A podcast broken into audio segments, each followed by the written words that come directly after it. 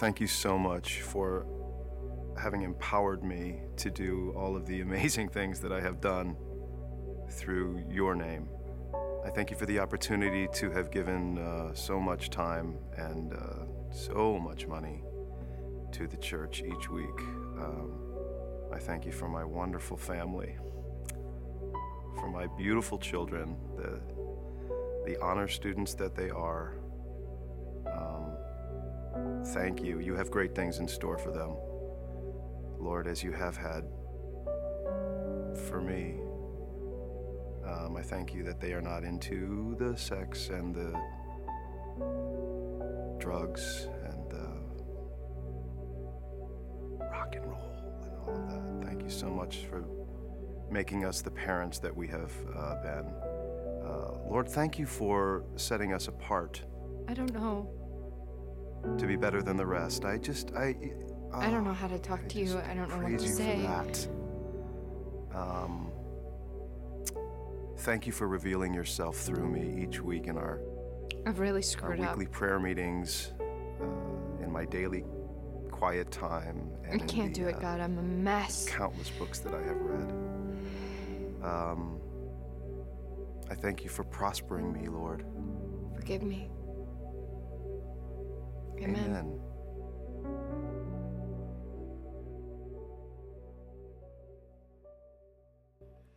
Wow, I love that. Uh, I love that. Too much of that side of the screen, too little of this side of the screen. And uh, just kind of convicting, really makes you think. And um, as Paul mentioned, we're going to be doing uh, five weeks. We're going to be talking about prayer, and I'm pretty excited about that uh, because as I've thought about my life, as I've as just been preparing for this series actually for a number of weeks now myself, and thinking about my prayer life, I just realized, you know, there is so much more uh, that I could be doing in my time in prayer with God, so many ways in which I uh, can grow. Actually, so many questions I have. And uh, preparing for this series has been super helpful for me because I've been asking questions uh, that I think you guys will be asking as well. And uh, God has just been teaching me some new things, so I'm excited uh, to share those with you. And as I was looking at this uh, video earlier this week, I was reminded of uh, a couple of years ago when Ann and I were in college and we were teaching a, uh Sunday school class. Yes, you can laugh at that one. It's okay. It's, if you're new to Renaissance, it's okay to laugh in church. And uh, it often happens when I'm uh, speaking up here, not because I intend to be funny, but because it just happens. Um, but so Ann and I were teaching this Sunday school class many years ago when we were uh, when we were in college, and it was a bunch of junior high kids. And if you have ever taught junior high kids, or if you have ever had junior high kids, you know that it is always a um, we'll call it an interesting opportunity and a stretching kind of an opportunity. And uh, at this particular church, it wasn't Renaissance, but at this particular church, they gave us a curriculum that we were to use with the junior high kids. And so Ann and I would get together during the week. We'd prepare, you know, spend a couple of hours working through the lesson, praying, kind of customizing it as well for the kids. We came into this one Sunday school class and we were like, we are set. This is going to be a really great lesson. And so we started off, you know, with the usual chit chat because you got to let the kids talk to one another. Otherwise, they're just going to talk throughout the whole lesson. And they're not going to pay any attention. So we're letting them talk and they're having a lot of fun and that sort of thing. We kind of gather everybody together. And I did what I often do and I said, Who'd like to open our class in prayer? And all of a sudden, these kids who had been yak, yak, yak, yak, yak the whole time suddenly became extremely quiet and very interested in their shoes, you know, looking and checking out, are my shoes, you know, that kind of thing dead silence. Nobody wanted to open in prayer. And so Ann and I kind of looked at each other and said, forget the lesson. We're talking about prayer this morning. So we started off and we just said, hey, how come you guys aren't comfortable praying, you know, to open the class in prayer? And fortunately, it was junior high kids, and they are not shy about telling you uh, what they think. So they started off, and one of them said, you know, remember in the service last week when so and so prayed? Well, you know, she used all these these and thous, and it was, you know, I, I just kind of feel like I can't pray with all that fancy language that this woman prayed with last week in the service. And then somebody else says, yeah, and sometimes when people pray like that, it seems kind of fake. It seems kind of hypocritical because it's almost like they're talking to us, they're trying to impress us, or they're trying to impress God, you know. And uh, to me, that's not right. We shouldn't be praying that way. And another one said, I don't know about all that. I just don't know how to pray out loud in a way that I'm not going to feel like an idiot. Because, like, what happens if I don't use the right words? You know, is, is God going to be mad at me if I don't use the right words, especially if I'm praying in front of other people? And so we had this great discussion. We started asking, what are some of the other questions and issues and things that you have about prayer? And so they would say, well, like, is it okay to pray for small things? You know, is it okay to pray for the really little things? Like, if this were today, uh, those of you who live in Summit, Magic Fountain burned yesterday. Is it okay to pray that it'll reopen soon so that we can have ice cream, you know, in the town of Summit? Is that okay to pray for those trivial things. Yeah, we can pray for the missionaries off wherever they are, or we can pray for the people who are starving wherever they are. That's fine. Everybody knows that's okay to pray for those things.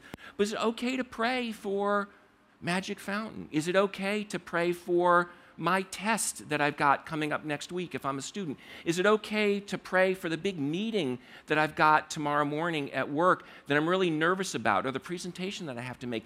Because those things kind of seem somewhat selfish, you know. And those junior high kids have the exact same issues that we have when it comes to prayer. And, and a bottom line question that I think all of us ask from time to time is how can we pray in a way that God is going to listen to our prayers? And I think it's a great question because it's a question that all of us have from time to time. And we at Renaissance feel like prayer is so important that we're going to take, as Paul was saying, the next five weeks and we're going to focus on prayer. The messages for the next five weekends are going to be about prayer. Our small groups are going to be uh, reading a couple of different books, one or two different books, depending on which group you're in, discussing prayer. As Paul mentioned, we're going to have a seminar where you can ask questions about prayer and we can talk about it together. We're having prayer meetings and on and on, all sorts of different opportunities. We're actually going to send you an email later this week to give you some of the details of that. So we're looking forward to it because I think this is going to be life changing for us both as individuals, and I, I'm anticipating that in my life, but also for us as a church, as a congregation. And so I'm excited about that. And if you want to uh, take a next step, if you want to dig in a little bit deeper, if you're a reader, let me encourage you. There's a book called Too Busy Not to Pray by a pastor in Chicago named Bill Hybels. I've read the book about uh, once or twice already. I'm about halfway through it, second time through. Excellent book. Uh, Bill Hybels deals with a lot of very practical questions about prayer. He even gives a really good pattern for prayer in about chapter six or so. Definitely worth your time to read. You cannot use the excuse that you're too busy, given the title of the book, Too Busy Not to Pray. The chapters are short, they take what, five, six, ten minutes to read a chapter. Read a chapter a day or a chapter every couple of days for the next month, and I think you're going to find it to be a, a really helpful book. But where I want us to focus for the next five weeks is a prayer that is probably familiar to most of us, especially if you've been around, involved in a church uh, for any length of time. And it's actually the most well known prayer in the Western world, and that's the Lord's Prayer. It starts off, Our Father in heaven, hallowed be your name. And again, if you've been involved in a church for any length of time, you're probably familiar with the prayer. You may have even prayed the prayer. You may have heard messages on the prayer. And, and my hope is that over these next five weeks, we're going to gain some insights into this. It's really a pattern for prayer uh, that Jesus gave to his disciples. And as, as Paul mentioned just a few minutes ago, Jesus' disciples came to him and said, Lord, would you teach us how to pray? And Jesus gave them what we call the Lord's Prayer as a pattern, as an answer to their question of how should we pray. So let's just take a look uh, at uh, the, the version of the Lord's Prayer that's recorded in the biography of Jesus that was written by a, a man named Matthew. Matthew chapter 6, starting at verse 9, Jesus says, This then is how you should pray Our Father in heaven, hallowed be your name. Your kingdom come, your will be done on earth as it is in heaven. Give us today our daily bread, and forgive us our debts as we have forgiven our debtors. And lead us not into temptation, but deliver us from the evil one. one of the things that I love about this prayer and that has been brought home to me again and again over the past couple weeks as, as, as I've been working through it is that so many of the questions that I have about prayer, so many of the questions that the junior high kids that I taught years ago had about prayer, so many of the questions that we have about prayer are answered by the Lord's Prayer. They're covered in there because Jesus knew what the issues were that his disciples had with prayer. And so when he gave them this pattern for prayer, I think he was answering a lot of those questions. And the opening phrase in that prayer, Our Father in heaven, that opening phrase lays the foundation not only for the rest of the prayer, but really for the answers to so many of the questions, so many of the issues, so many of the challenges that we have with regard to prayer. And back in Jesus' day, for Jesus to start off a prayer by saying, Our Father, that was radical.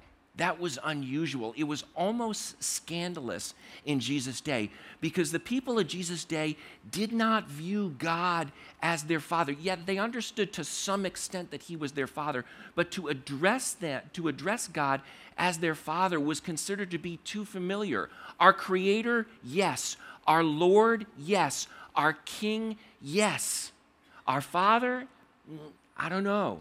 I'm a little uncomfortable with that because God is up there. He's so high, He's so mighty. We're down here. And to, to think that we have this father child relationship with God, it was almost considered blasphemous, actually, by some of the people in Jesus' day. And even today, if you look at religions other than Christianity, very, very rarely do you see any religion in which the people of that religion feel like they have a father child relationship with the creator of the universe. And so this is just, this is so foundational. It's so amazing about what Jesus is saying here that we can come before the creator of the universe, before the King of kings and the Lord of lords, and call him our Father. And the Apostle John, who was Jesus' closest friend when Jesus was living on the earth, uh, writes this uh, about our relationship with God. He says, To all who received him, to those who believed in his name, he gave the right to become children of God. He gave us the right to become children of God if we believe that Jesus died on the cross and rose again for our sins, and not just believe that intellectually, but actually embrace that, actually say, Yes, Lord, I know that I need you. I know that I fall short of, of living the way that you want me to live. I know that I'm a sinner and I know that I need your forgiveness. And I thank you that you have provided that for me. Then we're children of God, which again is an incredibly radical idea if you're living in the first century. And really, if you're outside of Christianity today, again, it's, it's kind of this radical idea. The Apostle Paul takes it in some sense, a step further, and we looked at this a couple of weeks ago. The book of Galatians, Paul says, Because you're his sons, God sent the Spirit of his Son into your hearts, the Spirit who calls out, Abba, Father. So you're no longer a slave, but God's child, and since you're his child, God has made you also an heir. And what Paul is saying, he says, we can come to God and call him Abba, which is an Aramaic word for daddy. I mean, imagine how if it's a little bit scandalous to call God Father, imagine we can come to God and say, Hey, Dad, Daddy, I have this need. Dad, let me tell you about what was going on in my day today. Hey, Dad, thank you so much for doing this for me. Thank you so much for your love. We can call him not just Father, but we can call him Dad. Paul says, We're not slaves, we're not servants.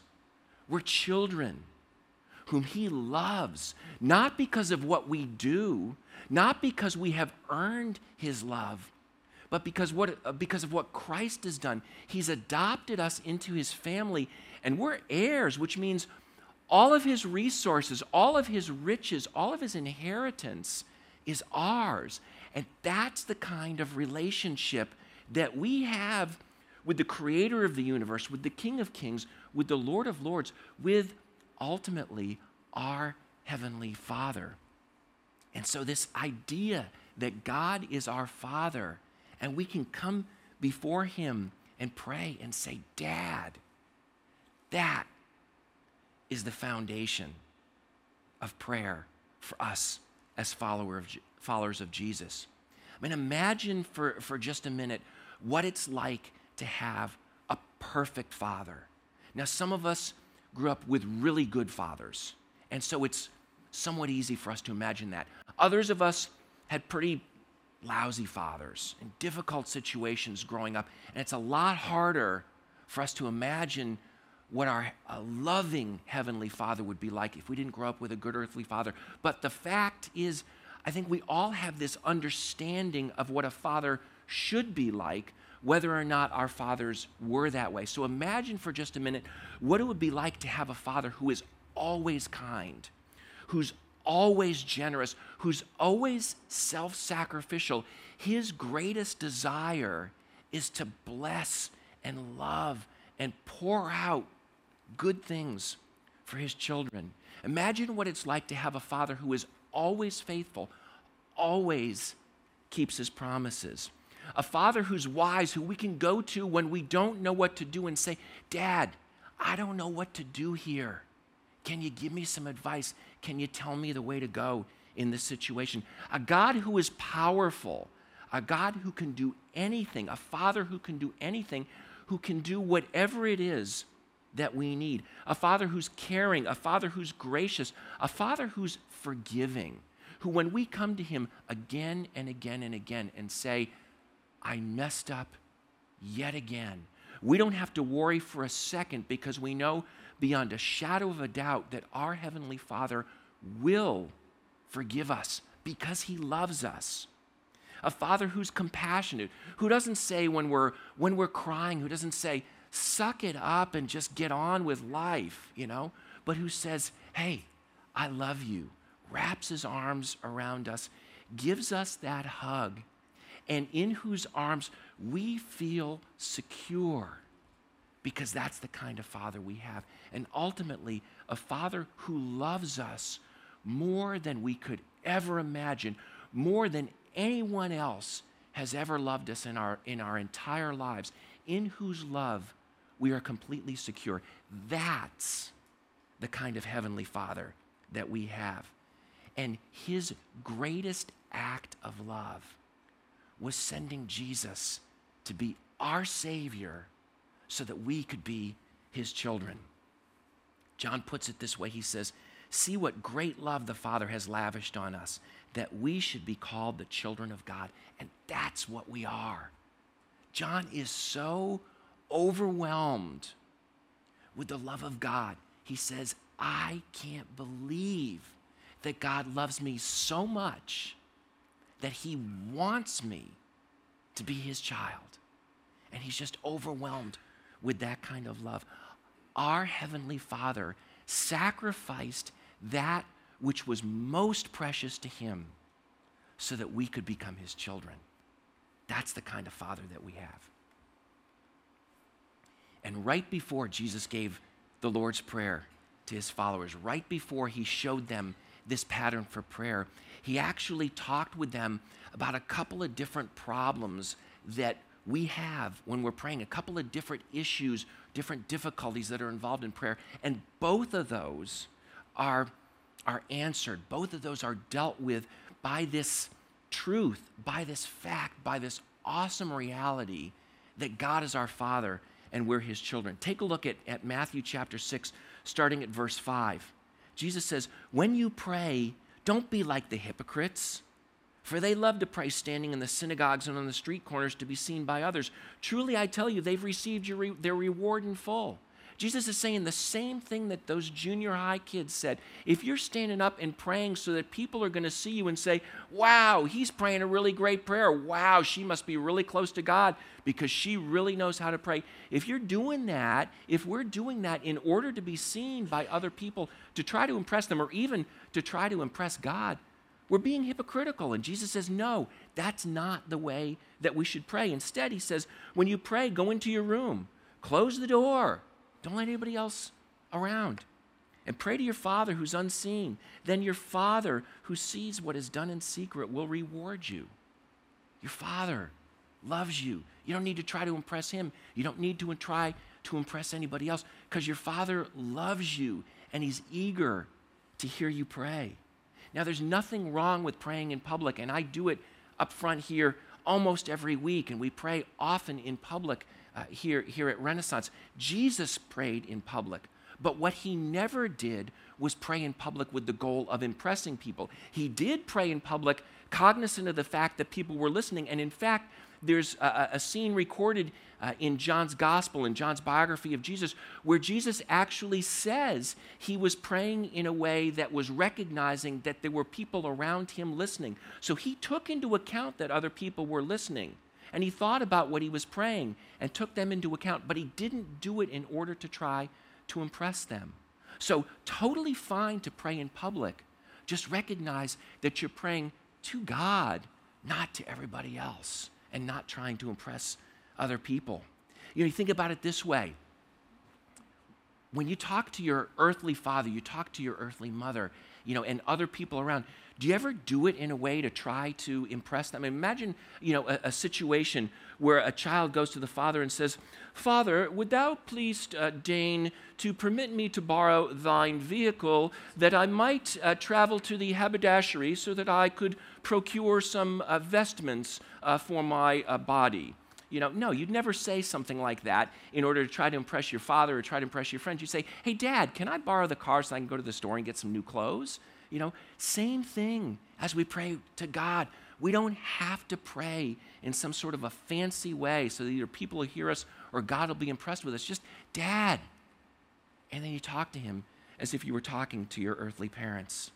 Now, we do need to show him the respect that he deserves as our heavenly Father. Our Father in heaven, hallowed be your name.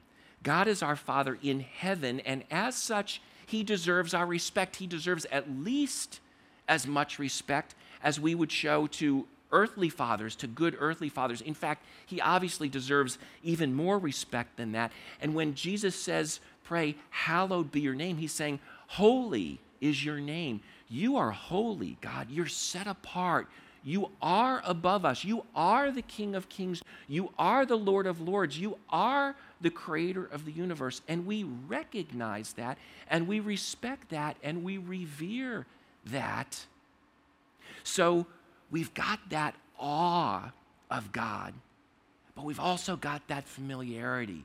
And we merge the two and we can then say, Father, Dad, in a way that shows him the respect that he deserves, but also recognizes that he loves us and that he considers us to be his children. God is not our cosmic buddy, he's our heavenly father. Jesus is not my heavenly boyfriend, right? He is my brother. He is my savior. He is my Lord. He's not my He's not my boyfriend. Years ago, I was praying uh, with some students when I was a chaplain, and uh, one of them just, I don't know where this came from. He just broke out in, in, in, dude language. He's like, Dude, you are so awesome. It is so cool, dude, that we can come before you, dude. And he repeated, like, dude, like, like, like 20,000 times in this prayer. And I'm sitting there and I'm listening to him and I'm thinking, I really appreciate the familiarity that, that he has with God, but dude, I don't know. Maybe that's taking it one step too far. God is our dad. I don't think he's our dude. So we need to, we need to show him the respect that he deserves as our heavenly father. Okay, so then Jesus goes on and he talks about another common problem in verses 7 and 8. He says, When you pray, don't keep on babbling like the pagans, for they think they'll be heard because of their many words. Don't be like them, for your Father knows what you need before you ask Him. We don't have to keep repeating ourselves when we pray. We don't have to say the same things over and over again as if we say it three times as good, 10 times as better, and 100 times is what it really takes in order for God to hear what we're saying. No, Jesus is saying, make your request known to God. Come before Him and pray. But He already knows what you need, and He wants to give that to you. He cares about you. So tell him your needs. Pour out your heart to him, but don't think that you're going to be heard because you use a lot of words or because you use the exact right words. And, and that really leads to, to another uh, difficulty that we can fall into. And it actually relates to the Lord's Prayer. And I want to be careful here not to step on anybody's toes, but sometimes, and this has happened to me, so this is, this is why I feel like I, I can share it with you guys. Sometimes we can take a prayer like the Lord's Prayer and make it into a ritual. You know, make it almost into some sort of a, a, mantra or an incantation that, you know, if I pray, Our Father in heaven, hallowed be your name, thy kingdom come, thy will be done. You know, I'm actually saying in the King James because that's how I learned it, you know, back in that, that old English. And we say it in that way almost mindlessly, or not almost mindlessly, but actually mindlessly. That in some sense becomes that kind of babbling that Jesus is saying, don't do that. Completely fine to pray the Lord's Prayer. In fact, this morning, as I was praying this morning, I read through the Lord's Prayer and I slowed down and I stopped and I prayed it through phrase by phrase, exactly the way that Jesus gave it in the Bible, but I was trying to pray it from my heart, not just mindlessly. And so it's okay to pray the Lord's Prayer, just don't do it mindlessly. And what's interesting is Jesus says in verse 9, this then is how you should pray. This is how you should pray. I think he intended it primarily to be a pattern for prayer. He says how you should pray, not so much what you should pray. And if you work your way through the Lord's prayers, we're going to do over the next five weeks, you can see that pattern where he starts off and we say, address God as our Heavenly Father. You can call him Father, you can call him Dad. If Pop is the way that you referred to your earthly father, totally fine to refer to God in that way. Your kingdom come, your will be done on earth as is in heaven. Thinking about what does that mean? We're going to talk about that next week. Give us this day our daily bread. Can we only pray for bread or can we pray for meat? You know, totally reasonable. And there's all sorts of things that we're going to talk about as we go through that. The Lord's Prayer is not a magical way to get God to do the things that we want Him to do. It's a pattern that He's given us that we can approach God our loving Heavenly Father and pray to Him knowing that He hears us. And we often treat prayer, I know that I've done this in my life, we often treat prayer kind of like it's, it's, it's a business negotiation. You know, I want God to do something for me, so I offer to do something for Him. Lord, if you'll do this for me, then I'll do that for you. Or, Lord, I've done this for you. Have you been taking account of the things that I've been doing over the last two or three weeks? Let's, let's, let's go through them just to make sure that you remember them, Lord. So, therefore, would you please, and it's the please is just politeness, it's a demand, would you please do this for me? And we enter into this kind of a, a, business negotiation with him. Or we try to use the right words. You know, I said that prayer that's in the Bible. I've got the Lord's Prayer memorized. Therefore, thou shalt do this for me, God, because, and who ends up becoming God, me, you know, and he becomes my servant and my slave? No, it's not a business negotiation with God. It's a family conversation. If you've got a healthy relationship with your parents, you don't go to them and bargain with them. You don't go to them to, to try to manipulate them. We shouldn't do the same thing with God. Instead, we come to Him and say, Father, here's what's on my heart. This, you know, I'm hurting. Would you comfort me? I'm anxious. Would you give me peace? I'm feeling a need. Could you meet that need? You can also go to him and say, you know what? I'm just really excited about the things that you've been doing. Thank you for this beautiful day that you've given us this morning. The beautiful sky, lack of clouds. It's warming up. Thank you that it's springtime, Father. That's fine. That's good. And that's the kind of prayer that we ought to pray. When you arrived this morning, as, as Paul mentioned, you received a card. One side, it's got the beginning uh, of the Lord's Prayer on it, that, that first verse there. And the second side, it's got a sentence. It says, Pray confidently, knowing that your heavenly Father eagerly listens to you. Pray confidently, knowing that your heavenly Father eagerly listens to you. when you take that card out this week, whether it's on the dashboard of your car like it's with Paul or your pocket, your wallet, wherever it is, keep that card with you. Take it out, look at the front.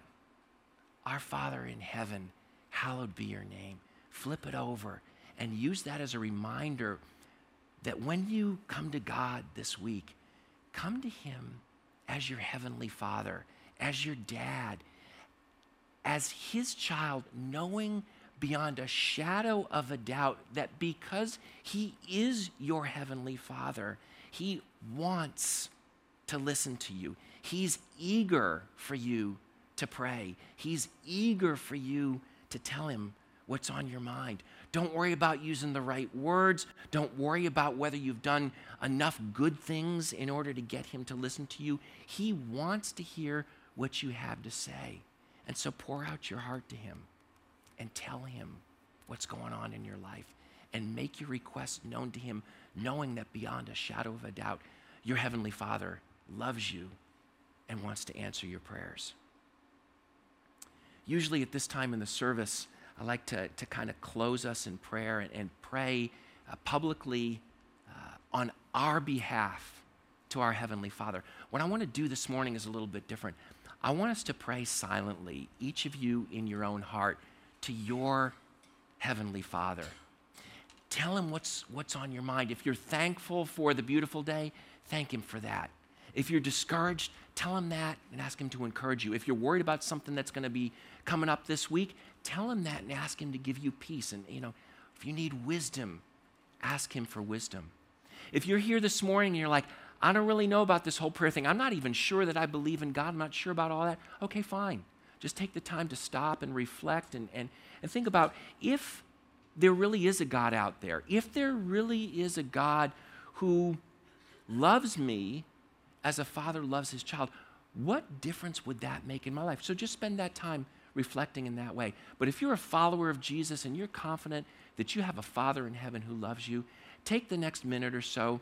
Let's pray silently, and then the band is going to uh, lead us in a song of worship and of thanks and a, a, of gratefulness to God. Let's pray.